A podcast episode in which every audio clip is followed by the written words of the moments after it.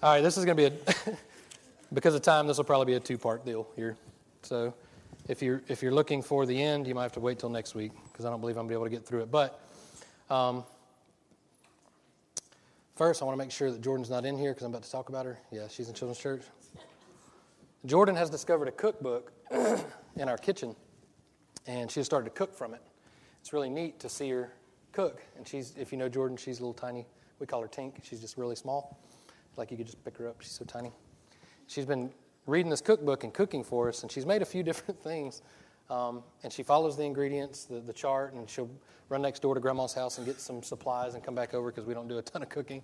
Normally, we're, we're running around and we just eat out all the time. We buy groceries and watch them go bad while we eat out all week. I don't know if anybody else does that. It's ridiculous. But so, anyway, she started cooking. Well, she cooked about three or four things, and um, all three or four things, she's followed the instructions and gone through it, and she's been happy the whole time, dancing around and laughing like she does, and, and she gives it to him, and she gives it to us, and she tastes them, and um, they're interesting. interesting flavors that she creates, and I don't know what's going on because we genuinely just let her do it. We're not as involved as we probably should be, um, but we let her cook. we let her cook, and uh, so what happens is I don't know if she replaces the sugar with salt or what, but the fudge was interesting flavor. It was salty, and, and I don't know what's going on. The cookies were about the same, but but what's great is to just see her involved in cooking and bringing us the food, and she's excited. And um, I started thinking about that as I was I was thinking about what we were going to talk about today. I, I kind of kept coming back to that. And, you know, we haven't gotten on to her about. It. We haven't like been upset with her about it, and we try to, you know, act like it's good until she discovers it's not, and we're like, well, you know, we'll try again next time. And uh, what I think is great about that is, is when, you, when you begin to discover, and this is how I learned about the Father's love because I didn't have a dad around, a father figure around, so I learned it in reverse. Um, when I had kids, I began to understand how big a deal it is to love someone greater. You just have a greater love for someone else than yourself. And so I learned in reverse that's how God loves us. And so I began to discover that even with her cooking, I mean, I, I don't want to break her heart, right? And she's obviously making some mistakes somewhere. and so uh, as I was going through Scripture and talking about um, talking about how God loves us, I begin to see that in her, and we'll get to that in just a minute. If you will, uh, turn with me to John 1.14. Uh, and this is uh, really giving us a good picture of who Jesus is. John 1.14 says, The Word became flesh and dwelt among us, and we beheld his glory, the glory as of the only begotten of the Father, full of grace and truth. John bore witness of him and cried out, saying, this was he of whom I said, He who comes after me is preferred before me, for he was before me. And this is basically just saying Jesus is God. This is talking about how awesome Jesus is and how he was from the beginning of time. He was written into this whole story. Verse 16, and of his fullness we have all received, and grace for grace. For the law was given through Moses, but grace and truth came through Jesus Christ. No one has seen God at any time the only begotten Son who is in the bosom of the Father, he has declared him. Basically, he has made him known. So Jesus is in the bosom of the Father, the Father is in him, he is in, he is in the Father, and he is a demonstration of who God is. Now, there's, there's a couple misconceptions. We may be able to get to a few of them. One of them um, I hear a lot, especially when people begin to, to uh, kind of deter or attack grace, uh, what they call hyper grace teaching, is that law needs to balance out grace. I don't know if you, has anybody ever heard that? That grace is good, but we need to balance it with law. well, the problem is that's not at all what that says right there. Verse 17 says, "For the law was given through Moses, but grace, but grace and truth came through. Grace and truth are going the same direction. People try to throw truth on the other side with law, and that's not what it's talking about. Law was not bad, law was good, but grace and truth came through Jesus. Grace is truth, and the truth is grace. These aren't these aren't exclusive, mutually exclusive things. These things go in the same direction. So he's saying is the law came through Moses. It was good, but it didn't have the power to make you good. Grace and truth came through Jesus. It carries the power to make you good. Not just make you good, but make you alive. Because Jesus didn't come to make bad people good, He came to make dead people alive. And so it's much more radical and much more um, supernatural than just making bad people good. There's a miracle that happens when we reach salvation, and it, and it changes us forever, right? This isn't just a, a, a behavior modification. This is an inward transformation of Christ with us and us with Him because of Jesus.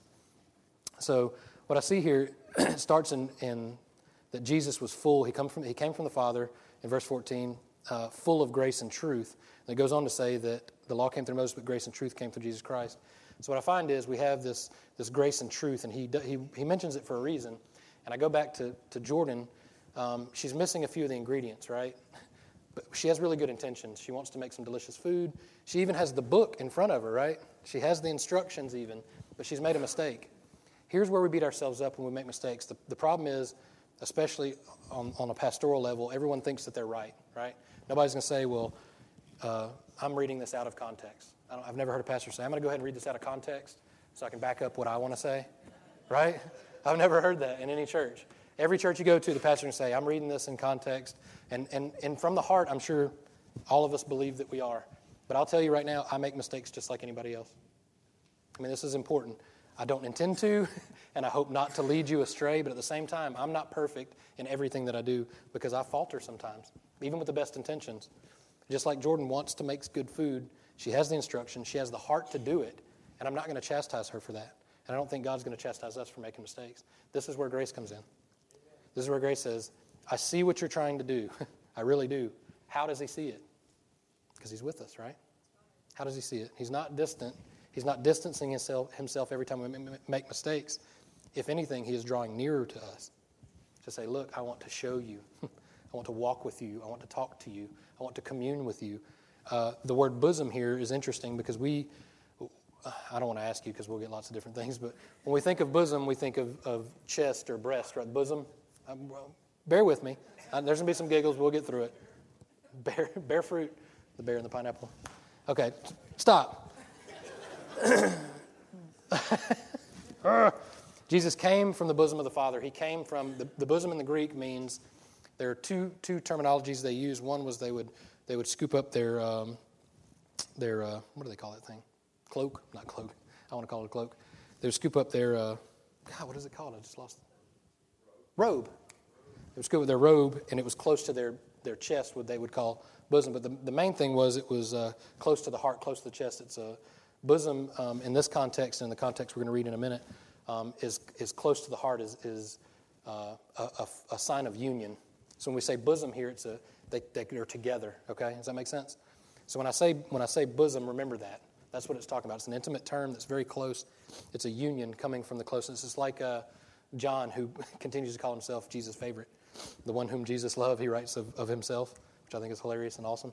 Um, but he said he was resting on on Jesus' bosom, so he was literally had his head on his chest. That's how close he was. And this, this is important because a, a lot of uh, church after I got saved when I was 20, a lot of church that I st- a lot of the churches that I went to, um, after I became close to God, began to distance Him from me. I don't know if you've ever witnessed that, and not with with good intentions as well, began to create this distance of everything that I, you know, that grace was enough to save me, but now everything I did wrong was going to get God farther and farther away, and I had to make up the difference. And it was this this uh, uh, donkey with the with the carrot thing where I could, I could never keep up, and it was exhausting. And I could never minister to anybody else because I was trying to make myself right when Christ had already done it. It's a very frustrating position to be in to try to be somewhere that you already are. It's like my kids tugging, Dad, I want to be in your presence. You are. Chill out. uh, and so there's, there's, this, uh, there's this truth that comes when we realize that we're close. I know I make a lot of hand gestures. I can't talk without my hands, but, but there's a, closeness when we talk about bosom that's, that's, that we're, we are close to God and God is close to us. It's, it's what He's always wanted. So Jesus dwelt among us, but when he left, and we're not going to go into the scriptures we talked a little bit about last week, when he left, he said, It is to your benefit that I go. And, and the disciples said, Noah. That's what my kids say. They add an A at the end of no. Noah. Brian always says it because the youth say it all the time. Noah. No, he built an ark. Stop saying that. Just say no. But the disciples said, No, we want you to stay with us. Why? They wanted to be close to Jesus. They felt him in, in the flesh and they, they could rest their head on his bosom and it was real to them, right? He said, You don't understand. Where I go, you can't go. He began to explain all these to them. They're like, We don't understand what you're saying, but we want you to stay with us. Says, It's to your benefit that I go because I'm going to send a comforter, right? This is where my hiccup with the whole comfort zone thing is. And I know that's another another complete sermon. Listen, the, the Holy Spirit is a comforter, not an uncomforter. He's not trying to get you out of your comfort zone. He's making you comfortable wherever you go. Amen. It's outside of your circumstances, okay? Yes, you may step into something that you're not used to, but that's just because of your personality, and that can change. So chill out. The Holy Spirit keeps you comfortable even in the midst of absolute turmoil. Libby is a perfect example. Libby, I mean, right after she breaks four ribs, has the biggest smile on her face and is just as happy as she can be. And it was part narcotics and part Holy Spirit. she will admit. No, I'm just kidding. But no, I'm telling you, even I don't. I've never had broken ribs, but I hear it's very painful. So I can imagine even even with medicine to have that kind of joy in the midst of it is amazing. Um, I could go through. I, I keep thinking of people. I want to point all you out, but I'm not going to do it. Several other of you have demonstrated that in the midst of absolute chaos. Um, I can remember even a time, and I don't want to get too far off, but I, I want to say this. Even in a, in a, time when Tracy and I were dealing with some serious uh, financial issues, um, there were people in this church that were going through things, in, in our opinion, and probably most people's opinion, much worse than what we were going through, that helped us and ministered to us and prayed for us and loved us um, in many different ways. Um, and that just, just blows my mind. But that's, that's what the Holy Spirit does in people. It, it, it creates an atmosphere that is not intimidated by everything that's going on around them, but begins to adjust the things that are going on around them. So, what happens, and I'm getting ahead of myself, but what happens is when the Holy Spirit begins to permeate our flesh, which is what it does, it's, it's very, it's a very good thing. We begin to um, add to relationships instead of taking away from them. So, our, so our, our mindset changes. That's why the Bible says to renew your mind. He comes to live in our hearts. Another misconception. I've got tons of misconceptions here. But I was taught that our, our heart is our emotions and our mind is our logic. Um, but that's not what Scripture teaches, and that's not even what um, the, the medical terms are. The heart is actually where Christ lives, and He renews our mind out. That's why we don't be careful of eyes, what you hear, ears, what you see, whatever it is. Um, we don't do that. Ears, what you see. Be careful of ears, what you see. Because now, and especially with our kids, and this is important too with our kids, we teach our kids listen, they are influencers of those people that are around them, not the other way around. We don't want them to be influenced by their surroundings, but the opposite. They change the atmosphere when they go in. So we, we want to empower our kids to move in the Holy Spirit, not to run away from everything and hide. It's my whole beef with the keeping prayer out of schools. You can't keep prayer out of schools unless you get all the kids out of schools because kids are going to pray. You can't stop them.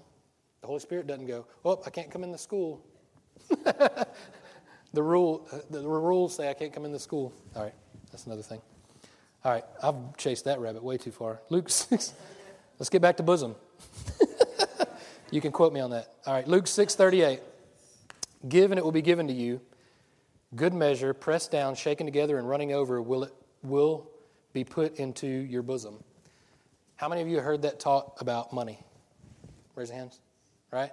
Give, and you're going to get so much, you're not going to be able to hold it. Right? You can make that pocket they were talking about, and it's just going to bust out because you're going to get so much money. Y'all heard that? That's not at all what that scripture's talking about. That's, that's a ploy to try to get you to give more money, essentially, is all it could be, because that's not at all what it's talking about. Um, the cool thing is, the key word here is bosom, and that's where I got back to. Uh, and we're going to go to Luke 6 27. So we're going to read before it and after it to, to try to gain some context. So we're going to back up and then move forward. So Luke 6 27 says, But I say to you who hear, love your enemies do good to those who hate you, bless those who curse you, and pray for those who spitefully use you. Let's stop there. I want to backtrack a little bit. How many of you have tried that system of, of giving so that you can get so much that it's busting out? How many, how many of, the, of you has that worked? Sorry. Why is that? Because there's a, there's, a, there's a law at work there too. Because if you're, if you're trying to get something, then you've missed the whole point. This is my whole spiel about jewels in heaven. If you're trying to gain mansions and jewels, um, and I, I, had a discussion with my friend about it, and I was like, "Well, why would you? Why do? Why are you nice to people? Why do you help people?" And so he finally got to, "Well, you'll get jewels in heaven." So selfish ambition, right? I mean, if, if we're let's get let's get if we're going to chase that, let's go all the way to the end. So if if you're going to do good things on earth so that you can gain things in heaven, then you're being selfish. I mean, there's no way around it. You can argue with it if you want to, but that's all it is. But this is what it's talking about. This is the opposite of, of what, what I was taught about giving. It says, Love your enemies, do good to those that hate you, bless those that curse you, and pray for those who spitefully use you. Verse 29 To him who strikes you on the one cheek, offer the other. And for him who takes away your cloak, don't withhold uh, your tunic either. Give to everyone who asks of you, and from him who takes away your goods, do not ask them back. And just as as you want men to do to you, you also do to them likewise. Verse 32 But if you love those who love you, what credit is that to you? For even sinners love those who love them. This is going back to the selfish ambition thing. Anybody can do things and expect something in return. That's transactional. And if you do, verse 33, and if you do good to those who do good to you, what credit is that to you? For even sinners do the same. And if you lend to those from whom you hope to receive back, what credit is that to you? For even sinners lend to sinners and receive as much back. It's basic principles. You do for me, I do for you. This is how I grew up um, with, with business, and this is how I grew up with um, emotional transactions and relational transactions when I was younger. I do for you, and whether I say it or not, you owe me. And, and we still fall into that trap sometimes. Verse 35, and I could hang out here forever because this is my favorite. Verse 35, but love your enemies, do good, and lend, hoping for nothing in return. Let that sink in. Give, hoping nothing in return. And your reward will be great and you will be sons of the Most High. For he is kind to the unthankful and evil. Therefore, be merciful, just as your Father also is merciful.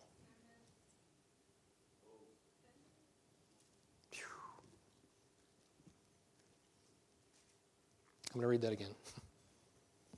But love your enemies, do good, and lend, hoping for nothing in return. And your reward will be great and you will be sons of the Most High. And He is kind to the unthankful and evil. Therefore, be merciful, just as your Father also is merciful. I keep coming back to the message Brian preached about uh, kind of my idea of R&D, but he took it and, and explained it much better than even I did. if you want patience, what must you first receive? Patience. If you want to truly love people unconditionally, you have to receive unconditional love from the Father. Listen, if you want to live a life that is outside of, of even your own understanding, you have to give up understanding sometimes. And you have to receive things that you don't deserve so that you can give things that other people don't deserve. This is radical living in our culture. Big time. Once again, I see it all the time. We saw it at the yard sale. We had people stealing from our yard sale. Smooth stole some trinkets from our yard sale. It's okay. I mean, maybe they need it worse than we do. But here's the thing we've, we've got on this, this, this boat where it's either or, but it's really both and. We were raising money for missions in Honduras. That's what we raised it for. We have a ministry over there that we've connected with. We take a trip once a year to Honduras and we minister to those people. People say, well, we need to help people here in the United States, not over there. Yeah, I agree. We do. we connected with several ministries that are already doing a great job. We don't need to reinvent the wheel. The, the children's home, uh, I've got a great friend, Dana, grew up in the children's home. Um, we minister to the children's home locally. We connect with people all over our city to try to minister to people. We do outreaches at Christmas to the Waffle Houses, to the hospitals, and we reach out to people locally and people in Honduras. it's not, they're humans too, by the way. There's not there's a, uh, a stake we all seem to want to drive in the ground that we're right and people are wrong. But the goal for Christ was relationship. Everything, everything he stepped into had that in mind was reconciliation and relationship, and we should do the same. You should go into every relationship that you have looking for a, a good, deep, foundational relationship and reconciliation always. You would be the life of the party, I promise you.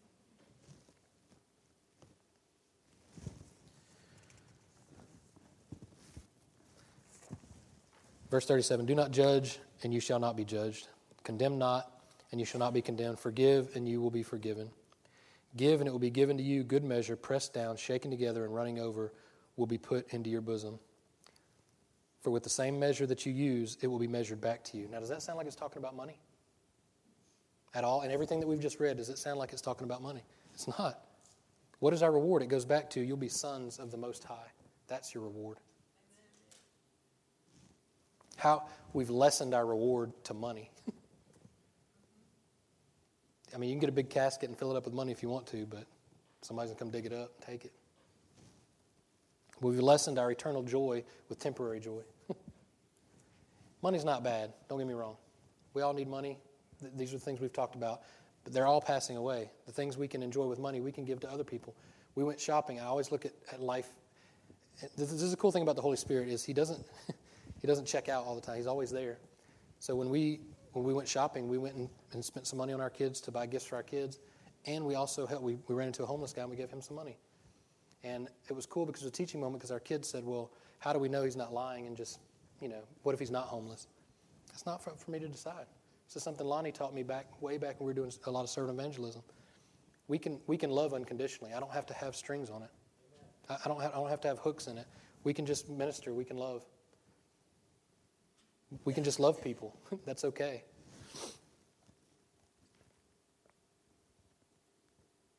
So, with this, I believe this is talking about the same thing with the bosom. We go back to, to uh, let's see, where were we? Verse 35 But love your enemies, do good, and lend, hoping for nothing in return. Your reward will be great, and you will be sons of the Most High. So, saying right here, listen, the closeness of, of Christ to God is the same closeness that we have to God because He's made it that way. That's an amazing thing. Because we were enemies of God, and Christ came and made us not enemies of God anymore. now we're friends. The same thing I saw in worship the, the, the righteousness that He's clothed, clothed us with is not a new idea, it was from the beginning of time. it's not like God's angry and then Jesus made it right. God's angry and then God and Jesus, who are the same, made it right because He wanted us to have a relationship. All right, I'm going to see how far I can skip here without making it not make any sense.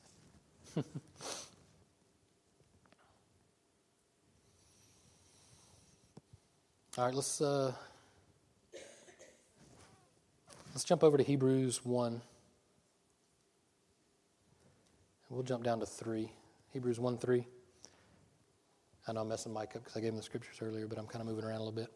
Hebrews uh, 1 3 says, The Son is the radiance of God's glory and the exact representation of his being, sustaining all things by his powerful word. After he had provided purification for sins, he sat down at the right hand of the majesty in heaven. So he became as much superior to the angels as the name he has inherited is superior to theirs. So Christ is seated at the right hand of God, um, and he is superior to the angels. Uh, this is who Jesus is. What did we receive when we received Jesus? We were heirs and co heirs with Christ, right? Now, here's what's happened when I first began to discover this. A lot of the teachings that I heard early on were, well, yeah, that's when you die and go to heaven, you'll be seated with Christ. But we're seated with Christ in heavenly realms now. Heaven's not as far as you think, heaven's actually in your heart. And that's why Jesus is constantly saying, You don't get it. And the disciples are saying, What is heaven like? Or how is it? And he's like, It's not what you think. He's saying, Listen, I'm making a deposit in your heart, and you now carry heaven with you everywhere you go. This is why we get a new body when we get to heaven, we don't get a new soul. Our soul continues on. That's why heaven starts now and continues on when you pass away. You just change zip codes. You get a new body, which we all need, specifically me. So the Son is a radiance of God's glory and the exact representation. So what is the Holy Spirit in us? We're radiant glory and God's representation on earth. We are ambassadors for Christ on earth. We are walking, talking holy temples. That's what we always talk about in here. You are the temple of God. Wherever you go, it says if you go and join yourself to a harlot, listen, Christ goes with you. Don't do that. but He's not leaping out of your body when you make a mistake. He's saying, listen, this is not who you were created to be. Your identity is in Christ.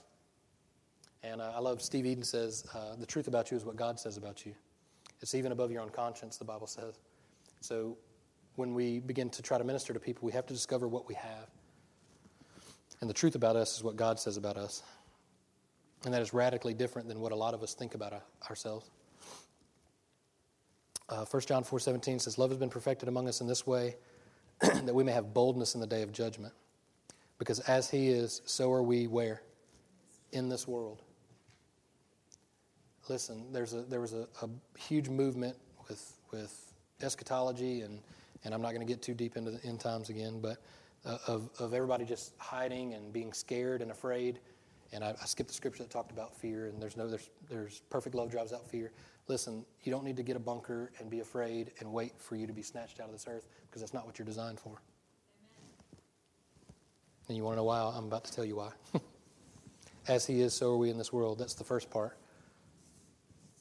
I will get to the end. I'm going to skip and get to the end because it's so good. All right. John 17, 15, he prays for his disciples and us. He says, My prayer is not that you take them. He's ta- this, is, this is Jesus talking to his Father about the disciples, and he's going to go on to talk about us, okay? John 17, 15 says, My prayer is not that you take them out of the world, but that you protect them from the evil one. They are not of this world, even as I am not of it. Sanctify them by the truth. Your word is truth. As you sent me into the world, I have sent them into the world. For them, I sanctify myself, that they may too be truly sanctified. Now he goes on, My prayer is not for them alone, not just the disciples, but now he's talking about you. I pray also for, for those who will believe in me through their message, that all of them may be one, Father. Just as you are in me and I am in you, may they also be in us, so that the world may believe that you have sent me. I have given them the glory. God, listen to this. I have given them the glory that you gave me, that they may be as one as we are one, I in them and you in me, so that they may be brought to complete unity. Then the world will know that you sent me, and I have what loved them, even as you have loved me. Let that sink in. God loves you like he loves Jesus.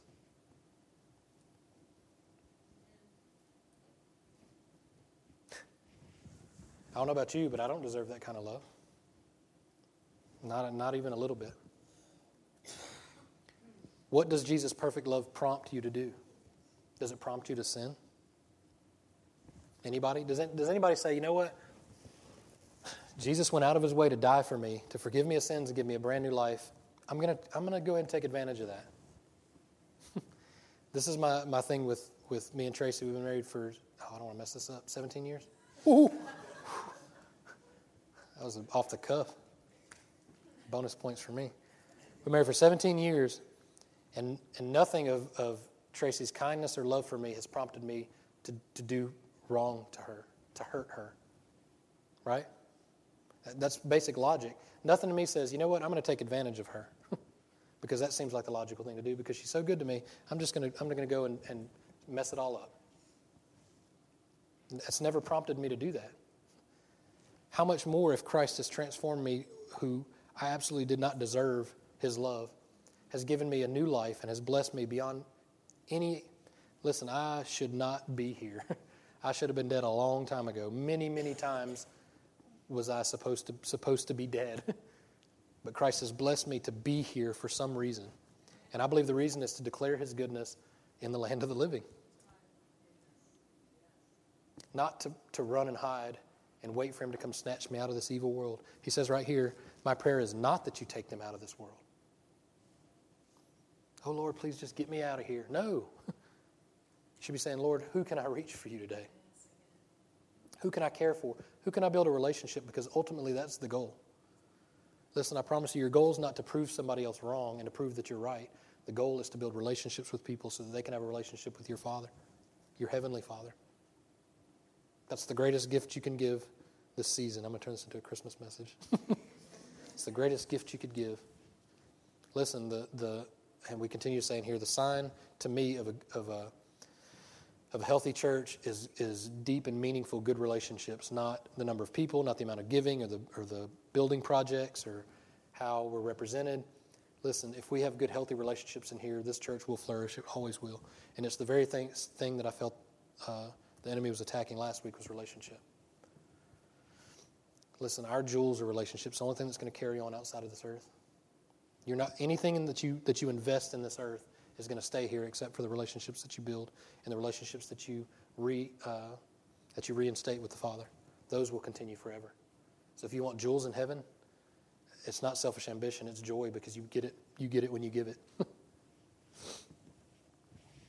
the the neat thing about the joy that that Christ gives us is it's not limited by our knowledge.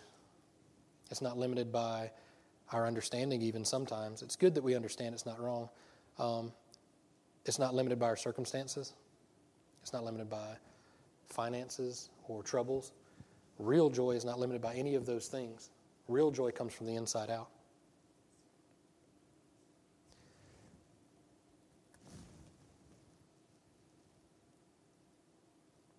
Love has been perfected among us in this way that we may have boldness in the day of judgment, because as He is, so are we in this world. Listen, if we can continue to renew our minds to that every day, your life will be better, I promise you. And this is not a get your life better scheme. It's just a byproduct of knowing the Father. Listen, my kids benefit from me all the time. they have groceries, they have toys or whatever it is, they have gadgets. It's not about the things, but because they're close to me, they benefit from me. Why? Is it because of, of what they do? How, how is my love for them? Is it because of what they do for me or because of who they are? It's because of who they are. That's how God sees you. It's not because of what you can do for Him, but because of who you are. And you were sons. That is your reward that you were sons and you were holy and heirs and co heirs with Christ. Stand up with me. We're gonna uh, we're gonna pray. I want to. I don't do many challenges because most of the time I think they're kind of silly, but I do want to kind of challenge you. Uh, as most of us leave, and either we either go to restaurants or we go hang out with family or something. Um, I've discovered that there's a lot less coincidences in my life than I thought there were when I was growing up. Yes. Can I have a? I've, I've waited all service, but I really feel like I, I wanted to, to Sure. share this because you're talking about the bosom of the Father. Yeah. Um, let me just step out and illustrate for a second. Y'all, y'all heard me uh, uh, two or three weeks ago talking about how my father floated down from the choir loft in his robe and put his arm around me. Um, well, my dad's actually here. Dad, where are you? Can you come here for a second? I'm, I'm just blessed to have my father with me today. Let's just let, us come up here, everybody can see us.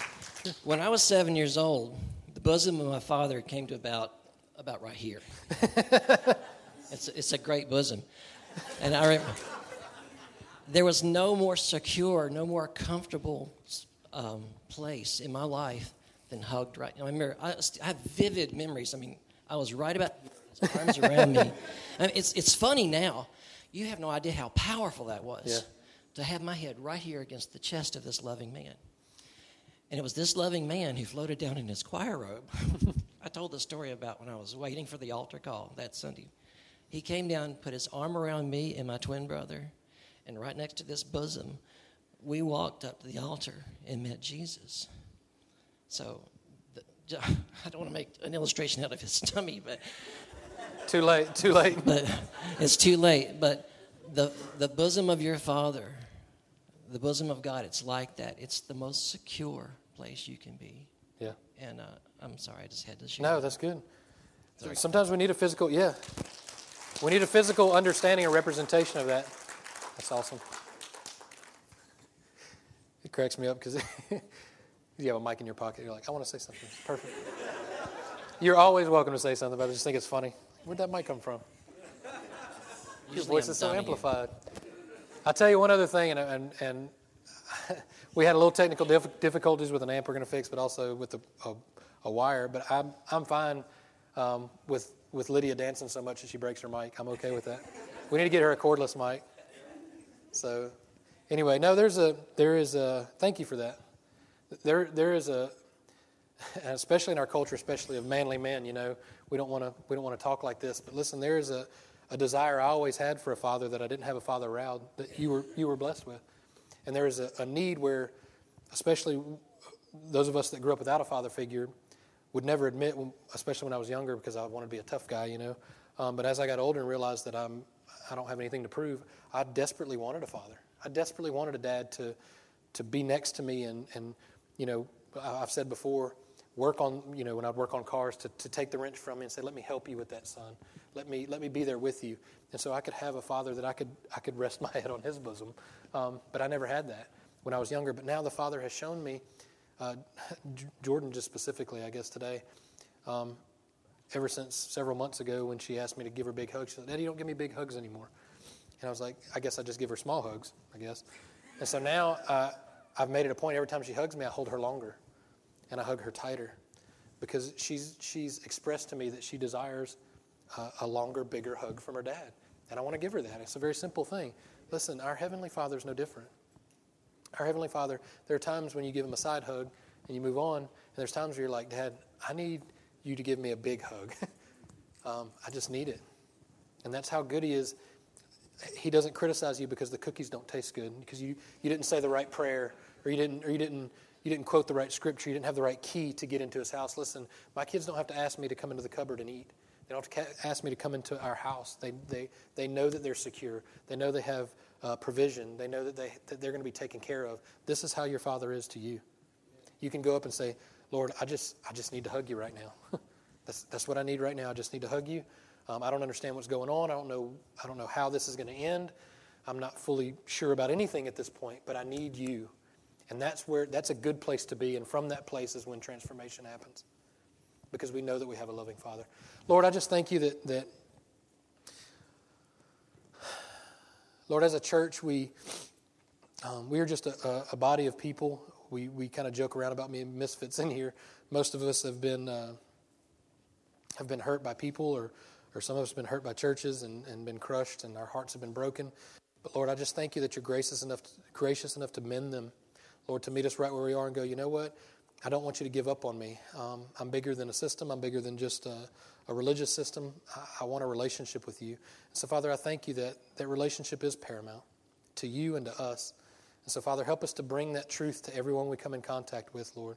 Help us to, uh, to express your love for people, Lord, to be secure in who we are in you, in the righteousness that you died and paid for. You didn't say it was kind of finished, you said it is finished. Lord, you made a public spectacle, spectacle of everything that we, uh, that we fear, and now we can have pure joy. Lord, we, just thank you for that in Jesus' name. Amen.